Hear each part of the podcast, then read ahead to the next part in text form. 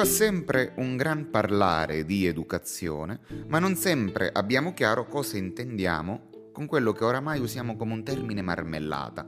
Che cos'è un termine marmellata? Eh, questo, questo studioso Eugenio Borgna, parlando di comunicazione, lui lo usa, lo intende come un termine squisito, gustoso, che utilizziamo sempre, ma senza consistenza, senza una forma.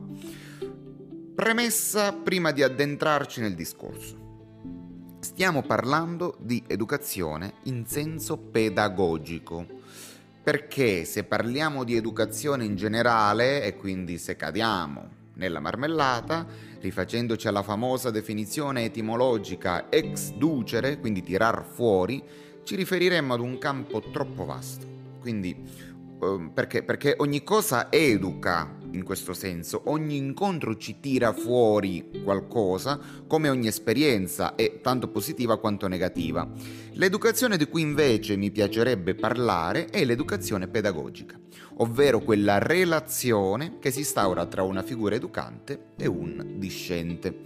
Come vedremo, discente è uno dei pochi termini che permette meno fraintendimenti possibile perché il discente in realtà non è chi debba o chi necessiti eh, di essere educato, ma ci arriviamo tra poco.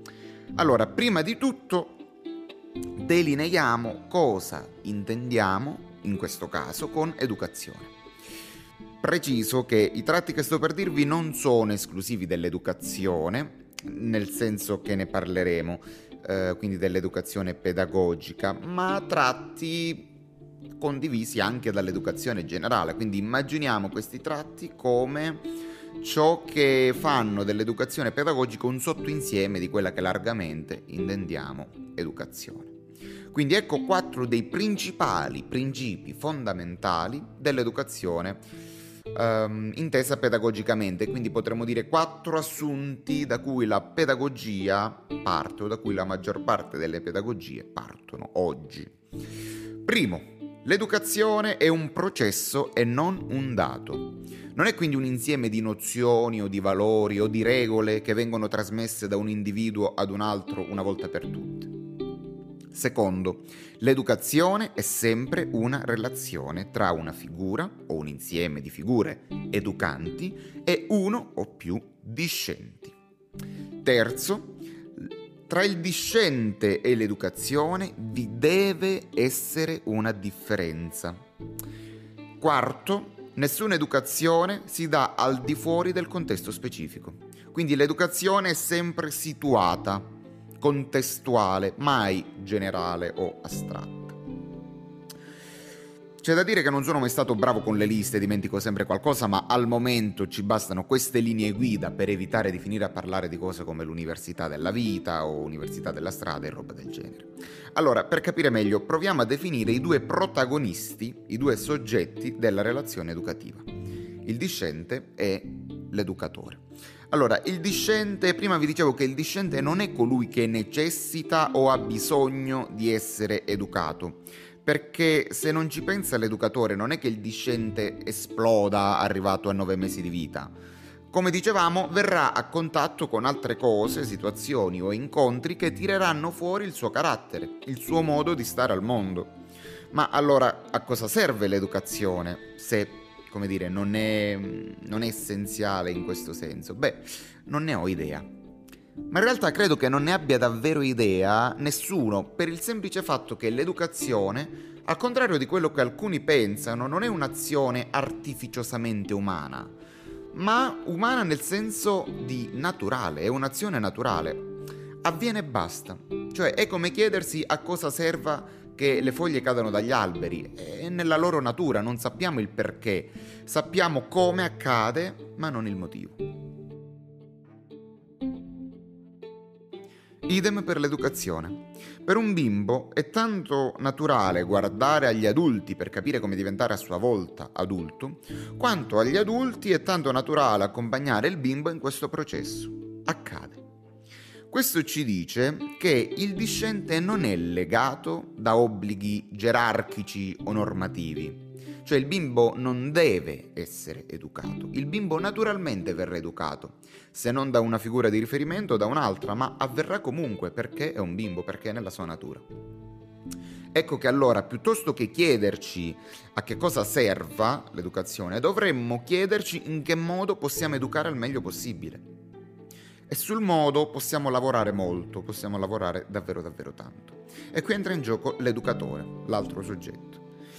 Chiariamo che educatore può essere un qualunque adulto o insieme di adulti che volontariamente e consapevolmente si facciano carico di una parte del processo educativo. Non di tutto, perché l'educazione in generale, come abbiamo detto, è molto più larga, ma di una parte.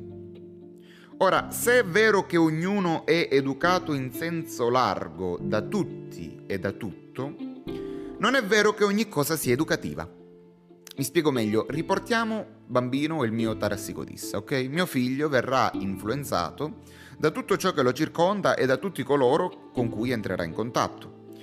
Uh, questo significa che se legge Moby Dick, mi auguro gli lascerà qualcosa, ma Moby Dick non è un educatore o una figura educativa, perché non ha volontà e consapevolezza educativa no? Ritorna la consapevolezza e la volontà educativa.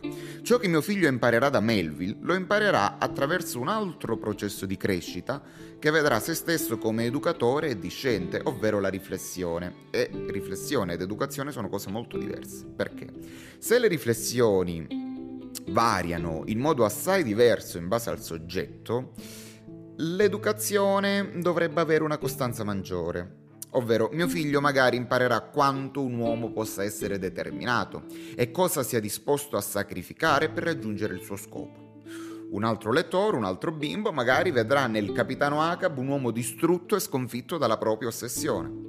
Mio figlio potrebbe essere ispirato a tal punto da diventare un baleniere, cosa che in questo secolo magari è difficile, però lì entrerà in gioco il contesto specifico che vi dicevo, e quell'altro bimbo potrebbe sviluppare il terrore del mare, al contrario. L'educatore invece deve sforzarsi di essere il più coerente possibile con i suoi obiettivi educativi, in tutte le occasioni e con tutti i discenti, obiettivi che potremmo chiamare valoriali o morali. Banalmente, se io e mia moglie avremo due figli, li educheremo entrambi ai valori in cui crediamo, certo in modo diverso, perché sicuramente saranno bimbi diversi, ma per entrambi i nostri obiettivi valoriali saranno comuni. Abbiamo parlato dei soggetti e eh, dei soggetti di questa relazione, ma adesso che è uscito il discorso degli obiettivi, parliamo dell'oggetto dell'educazione. Da notare che ho parlato sia dei discenti che degli educatori come di soggetti Vuol dire che l'educazione non è un processo unilaterale e al tempo stesso, um, come dire, però abbiamo detto che tra i due vi deve essere una differenza, quindi non è unilaterale ma non è neanche paritario. Cosa vuol dire? Che ci sarà uno scambio, ma non uno scambio esattamente paritario, nel senso che non eh, discente e educatore non si scambieranno lo stesso tipo di influenze, ma influenze diverse ma di uguale importanza. Avete presente che quando si diventa genitori si dice che si impara dai figli? Ecco, è vero nel senso che impariamo delle cose dai nostri figli, ma cose diverse, perché se imparassimo le stesse cose, eh, uomini e donne adulti inizierebbero a fare popò nei pantaloni e a picchiare i giocattoli che non piacciono loro, quindi impariamo da loro sì, ma impariamo cose diverse da quelle che al contrario loro imparano da noi.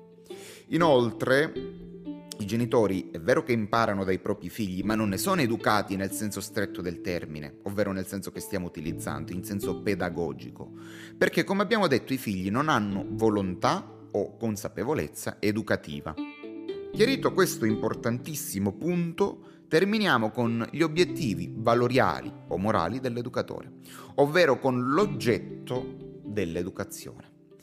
Qui in realtà la pedagogia non entra non si addentra molto in questo campo per il semplice fatto che non sappiamo quali siano i valori universalmente corretti o accettati.